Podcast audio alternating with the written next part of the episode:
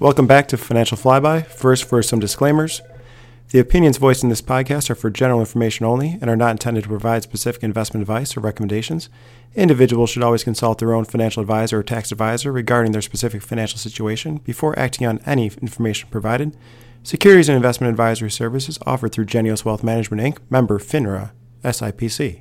And now on to Financial Flyby. Welcome back to Financial Flyby. It is Thursday, uh, January 10th, and I'm here with my colleague Brian Pelling. I'm kind of kicking things off today, just a little bit of a change of pace. Normally, Brian does the introduction. But as we said last time, both Brian and I had the opportunity to uh, listen to some thoughts from Brian Wesbury, who's an economist with First Trust. And we thought that we would actually share a few comments and hard data points that Brian brought to light um, from his presentation that we thought would be appropriate to our listeners. So his presentation was maybe an hour, an hour and 15 minutes long. We're not going to regurgitate the entire presentation, but we're just going to go over a few things that we thought were um, interesting and we don't agree with everything that Brian Wesbury has to say, but some of these things just seem to, you know, makes sense. And also, again, when you look at the data, it's it's a little bit irrefutable. So Brian will kind of walk you through that, and I'll chime in in some spots that make sense. But uh, again, we just wanted to share some of Brian Wesbury's thoughts. So go ahead, Brian. So Brian westbury is the chief economist at First Trust, and he's got a team of research analysts that help put together reports and analyze the data. And like Patrick said, we're just trying to give you and say again what, what his main points were about this U.S. economy. And one of the first things he mentioned was how the news media portrays the GDP growth rates. And recently we've seen a downtick in GDP. The second quarter 2018 real GDP was at 4.2%. Q3 it went down to 3.4%, and in Q4 went down to 2.5%. And most of the time the news media will mention how if GDP continues to contract over course of two quarters, it's likely that we might enter a recession.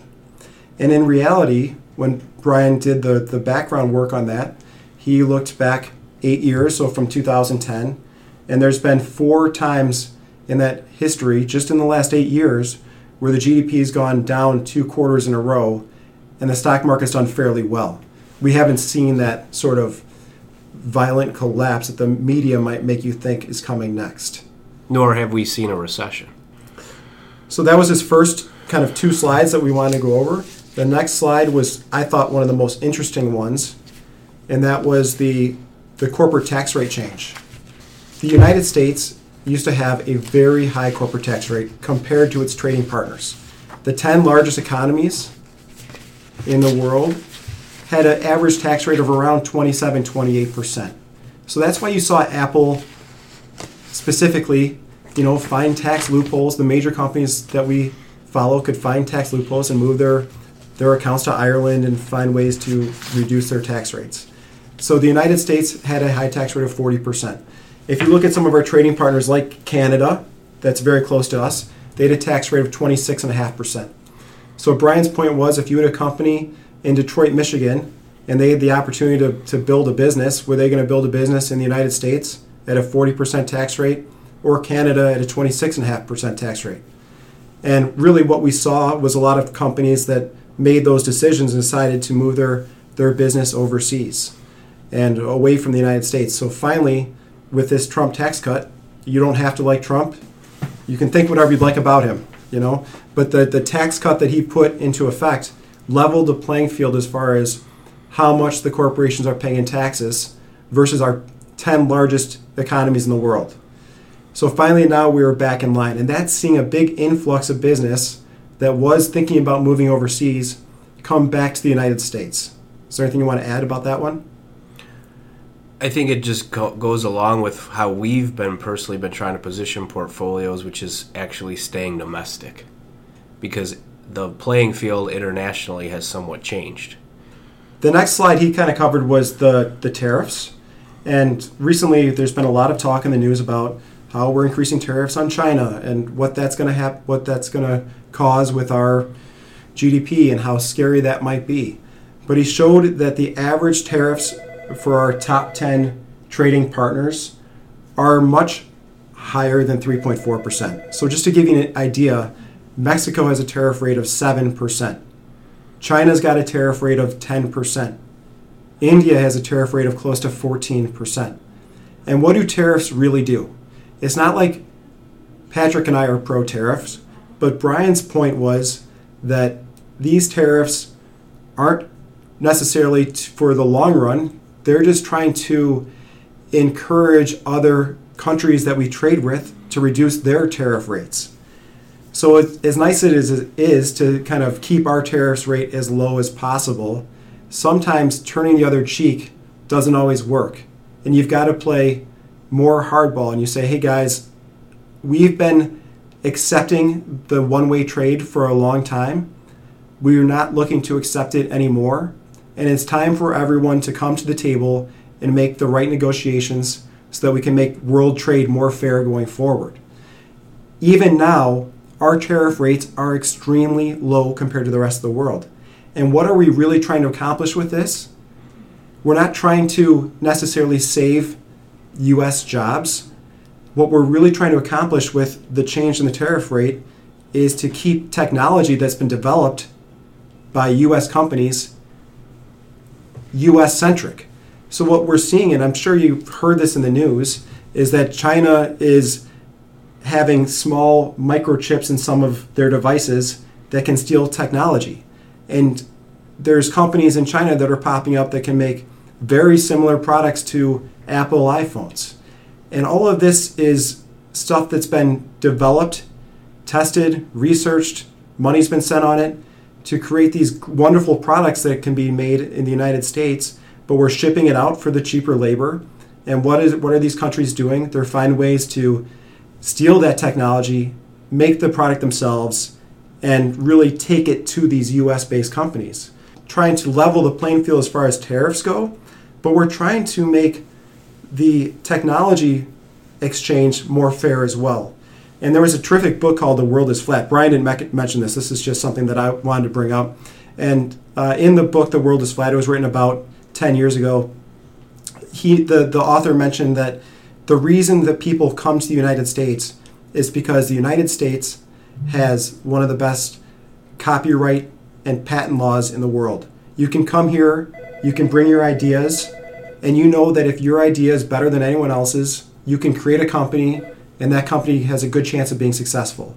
Where if you were to use your idea somewhere else, maybe the government could steal that idea and you might not make the money you potentially could. Tariffs and taxes are synonymous, right? If the tax rate in the United States was 95%, what would be my incentive to be working today? If I had to give 95% of what I made to someone else, I wouldn't want to do this, right? Mm-hmm. It's the same with the tariff. If I sat here, spent the money, the research and development to develop something new, but someone else could just come steal it for free, why would I spend the money, time, and effort to do that? That's the thing about the drug companies is if you develop a new drug, you get your your your your formula protected. I don't I mean what is it? 20 years? For 20 years and it costs a lot of money to do that. That's why the drug price is so high. But if if the drug company came out with that and someone could just steal that, there would be no incentive to do that. And again, so the tariff, the taxes, all this stuff is meant to encourage development and growth and and motivation to come and basically continue to create these these technologies and these th- these new innovations that we don't have. Okay. The next slide, he went over uh, how we're seeing more of an app-based economy. And this goes back real quick, just on the the tariff sure. talk and the technology, because so much of the world, as you're going to mention, is having to do with the change in technology. Yeah, yeah. So his last point was that since technology is changing so fast that we're seeing companies become more profitable as they invest more in technology, and the cost of that technology has gone extremely low. He made the joke that you can create an app for five pizzas and a case of Red Bull, which Patrick and I both thought was pretty funny. And uh, it's not as funny when I say it. I think he presented it better. But the money that companies spend on infrastructure is going down, and on technology is going up. And those technology costs are making these companies much more profitable. And his second point was that the, the change of technology, the, the amount of technology change and growth that we've seen will only go get faster from here. So you think that technology has changed quickly in the past 10 years. He's saying that it will only change faster going forward. And it's funny because I had a friend send me this this link, and it was a, in a video of two 19 year old kids, uh, and they had a, a box in front of them that their parents had set out.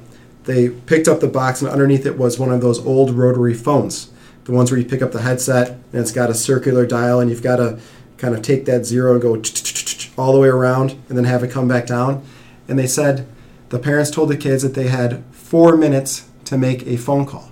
They gave them the phone number, and these kids were trying to figure out how to work this phone. They had never seen it before.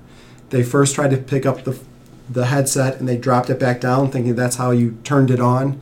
And obviously, that's not how it works. Then they tried to push the numbers down, and that didn't do anything. And then they tried to slide them a little bit, thinking that a little bit might work. And it took them the full four minutes with some clues from their parents to figure out how to work this rotary phone. And my point isn't that these kids are not very smart because I'm sure they can do a lot of things that I can't do. Uh, my point is simply to say that the technology has changed very quickly in our lifetimes and it's only going to change faster going forward.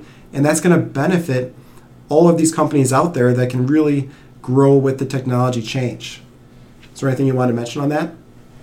Yeah, I think the the the the crux of what he was saying was that maybe the economy of our great grandfathers is not the economy of today, whereas years ago it was much more labor intensive, much more capital intensive. Today, as you pointed out, you know, it costs a few pizzas and a Red Bull to make some technology, and that doesn't cost very much. And what does that, where does that money ultimately end up? It ends up in the bottom line of the company and their profitability. You know, if, if, if I can sell something for $100 and it costs me $5 to make, I keep $95. If I can sell something for $100 and it costs me $80 to make, I only keep $20.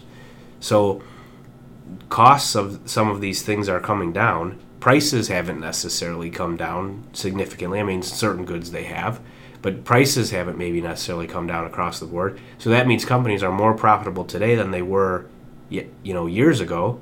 In addition, that that's not a trend that we see or Brian sees changing. So if profitability continues to go up, stock prices should continue to go up.